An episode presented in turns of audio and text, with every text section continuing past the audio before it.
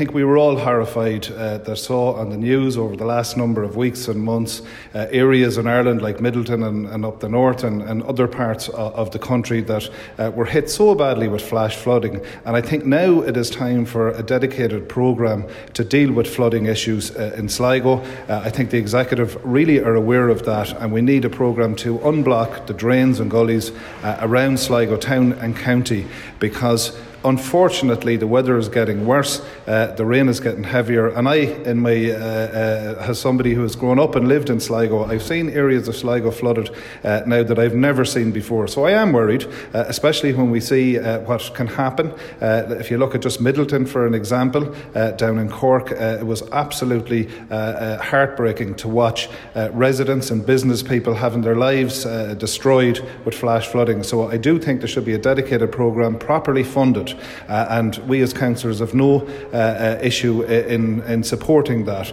and I do think that it is something that deserves the highest priority considering the inclement weather conditions that we are seeing in the country at the moment. The council have said, though, that that won't really happen. They've said, though, that they will look at each uh, issue raised on a case by case basis. Is that good enough, do you think? No, it's not. Uh, and uh, I do remember an engineer in Sligo County Council that did want uh, to put in a specially dedicated uh, programme to unblock the drains. At that time, it wasn't supported, but now I think it would be supported.